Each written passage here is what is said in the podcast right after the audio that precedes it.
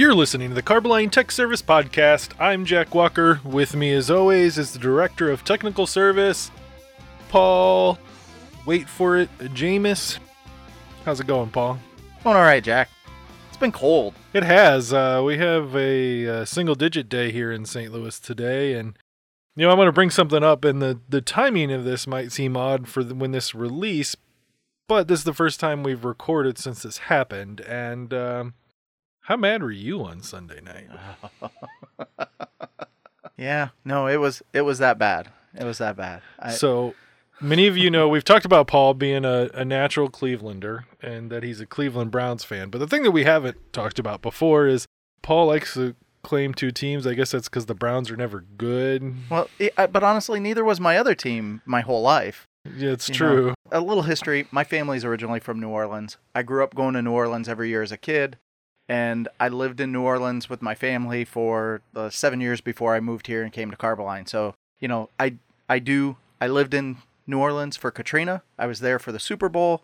I have it in my blood to consider myself a New, New Orleanians also. Okay. Yeah, so Um, so I do take that that part there, and and my kids grew up and only knew the good Saints. Yeah, they're So- spoiled a little bit there. Yeah, they are. They are. They didn't- they didn't grow up with a bag over their head, and uh, You know, I you said the bag over your head. I got kicked out of the Scottrade Center one time here in St. Louis because my buddy wore a bag over his head to the Blues game because the Blues were so terrible. And what's funny about that story is we ended up meeting the president of the Blues because of it. Um, he wore his bag over his head. A local sports writer wrote an article about the fans are so embarrassed that they're even wearing bags over their heads now. And we, we ran into a rogue usher who did not she was she was what we call a bluesier here in St. Louis and she did not like that my buddy was wearing a bag over his head and got a little power trip and had security toss our whole group out for the bag over his head because he refused to take it off basically is Yeah. the abbreviated part of the story but when the sports writer wrote about that I hit him up and I said you should call him and tell him you got kicked out of the game for doing it yeah. See, So- the different in New Orleans, they would pass out the bags. yeah, yeah, yeah. It ended up with him being live on the radio with the president of the Blues and the president of the Blues apologizing to him for being thrown out of the game. And then he took us to a game and he came down and like sat the whole second period with us in the stands while we watched the game. Oh, well, that well, that's an awesome ending. so anyway, that was a little sidebar to our sidebar of uh, the Saints. And uh, I guess mugging is legal in the NFL now. it sure is. It sure is. So much for player safety. Yeah, no, they don't care about that. No, they just, just they cared about not getting sued. Yeah. Nope. Paul, if uh, they want to call you, make fun of you, sharing your sorrows for the uh, Saints, uh, how do they get a hold of us? Yeah, they can get us at technical service at carboline.com. I'm on Twitter at Paul underscore CTSP. and Jack's at Jack underscore CTSP. So we're not the only Carboline employees here that have dabbled into the media industry. Recently, uh, an article was written by one of our rail technical managers about baked phenolics and phenol service, and it was written by John Myers of our rail team, and we decided to have him on this week to talk about the article and uh, just a little bit more about rail and Carboline. Here's that interview. Joining us today on the Carboline Tech Service podcast is John Myers. He is the rail technical manager for Carboline. Hey, John, welcome to the show. Good morning, guys. Good to be here. Hey, John. So I'm going to jump right into it because I was going through, I saw on my Twitter feed, you know, about the same time I was reading an article, you're kind of a big deal in the industry. Yeah, you're You're published I and a technical guy and a salesman. Man, you kind of wear all the hats. Well, it gets a little heavy on my head, but uh, yeah, you know, we do what we can do. I don't know about that. I certainly appreciate that. I cer- I've been around a long time, done a lot of different things. Half of it with Carboline, and and uh, it's, it is an interesting industry.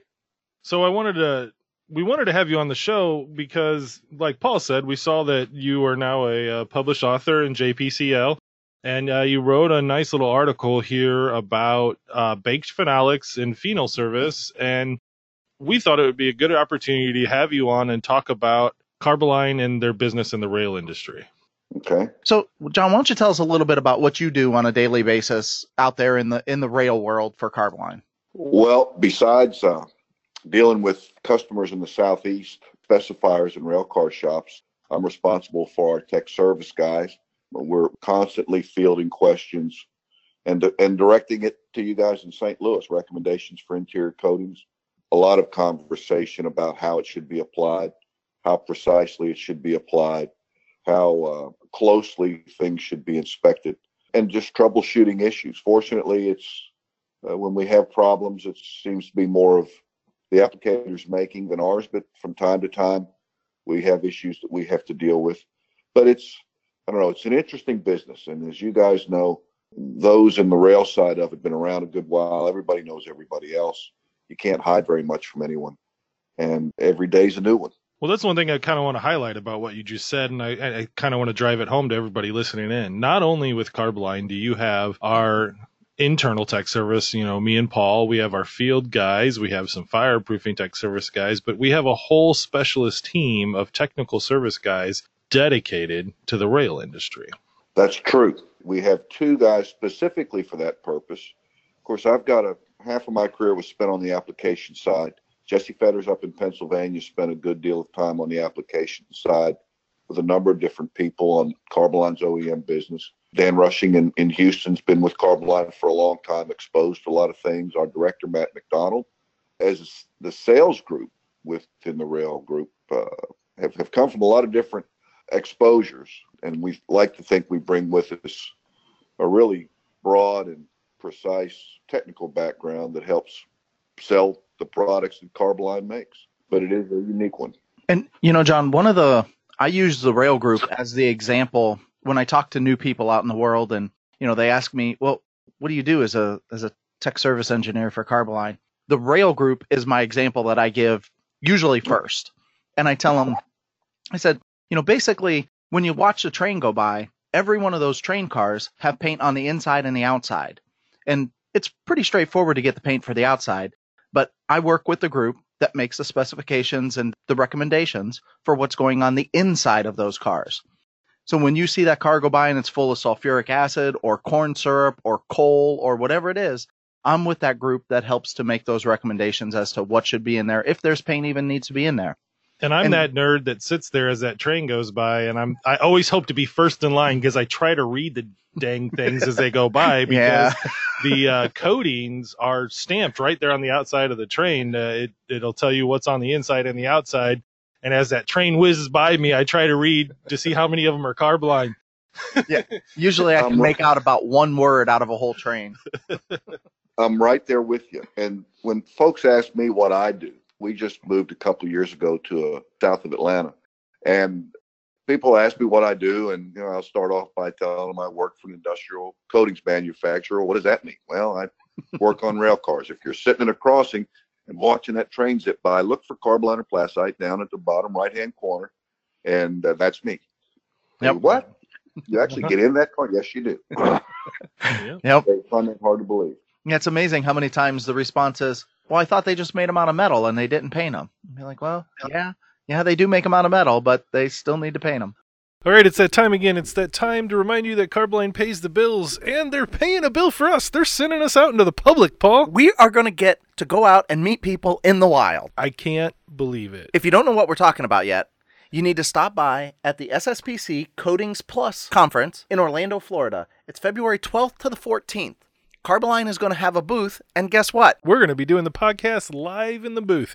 That's booth number 601. You come by, stop by. I think we have a giveaway for you. Plus, you know, you get to hang out with me and Paul. What could be better than that? Yeah, we'll be doing some recordings live in front of the uh, studio right there. All right, that's again, that's uh, booth number 601 at SSPC Coatings Plus in Orlando, February 12th through the 14th.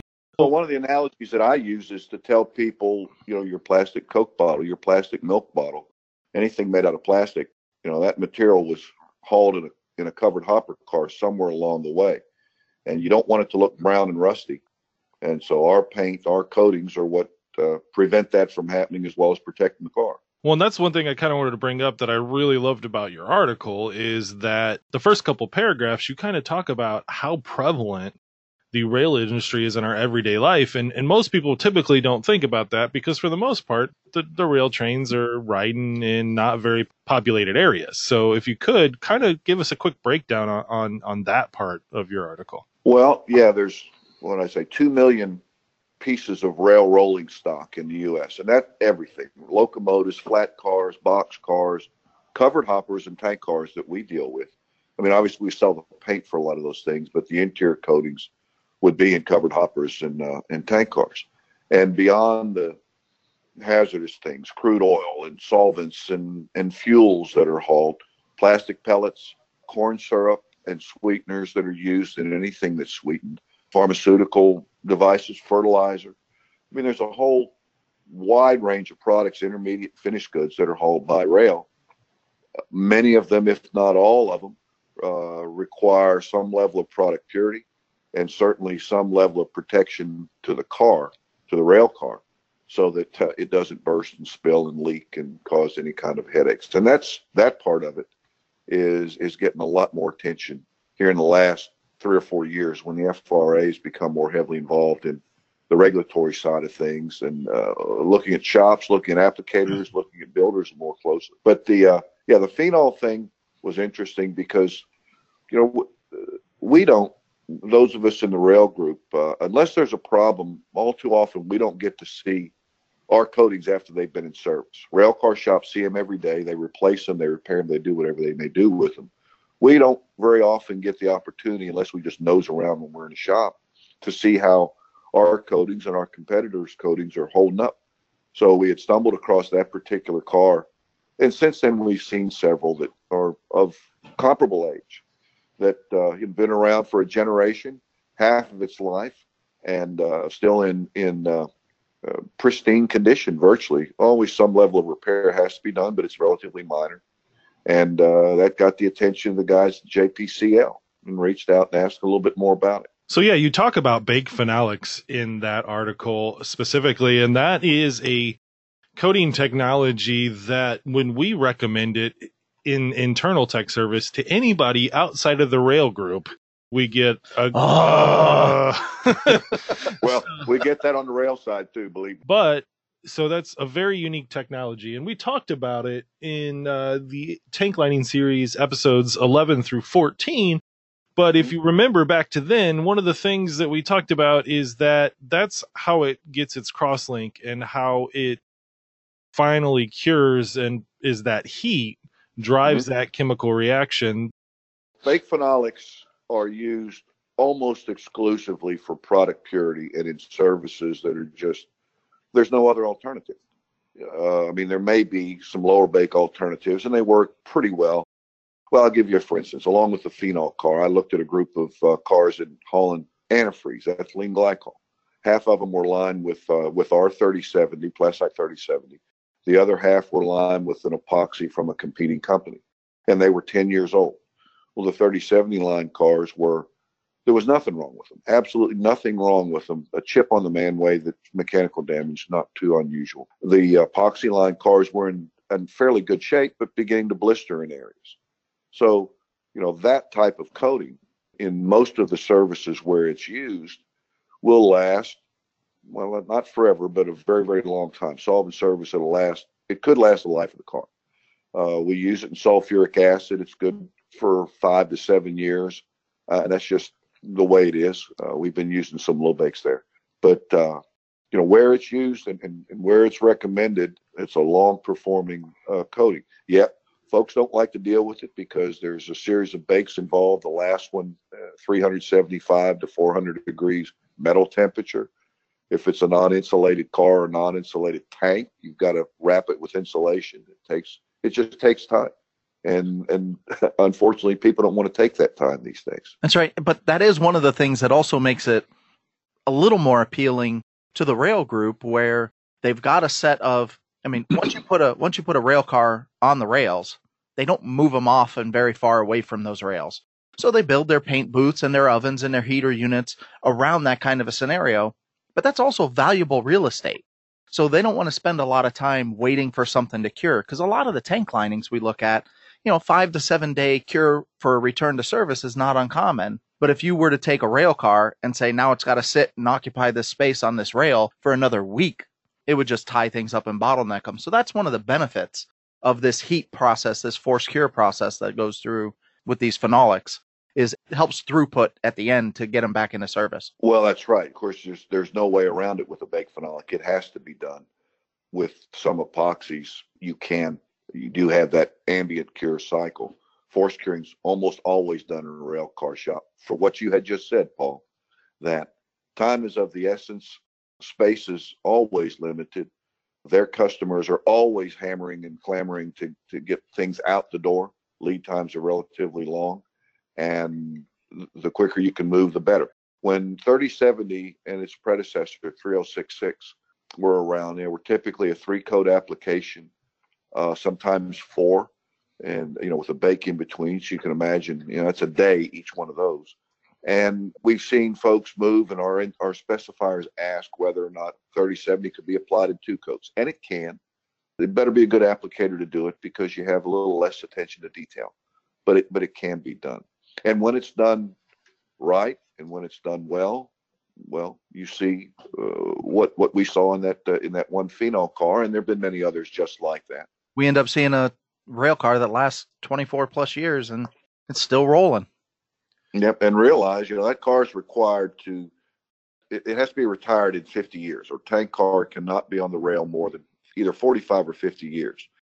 So that lining that was applied in the late mid 90s has already been through half of that rail car's service life, which means that they may replace the lining just because, well, they've gotten their money's worth out of it.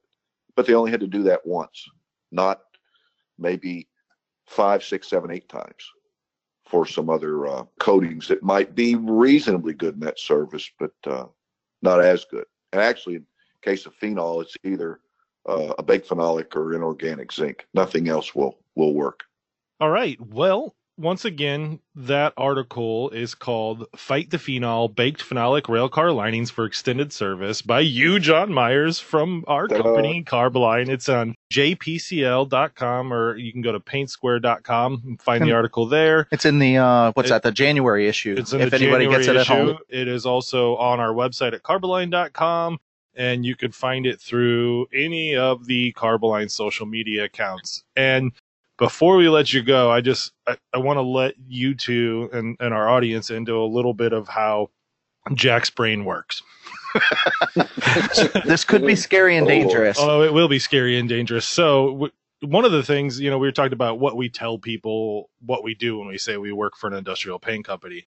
And one of the things that came up uh, with the baked phenolics is how we use it for sulfuric acid service. And that's always one of the things that I tell people to kind of like wow them is that we'll do when we do chemical resistant linings, one of the things that we can handle is sulfuric acid.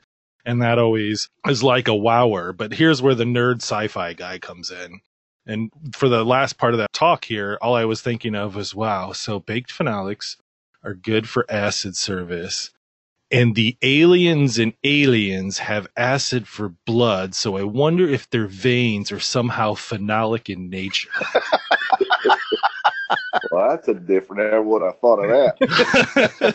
Did you ever expect that that's where this conversation was going, John? Not in the least.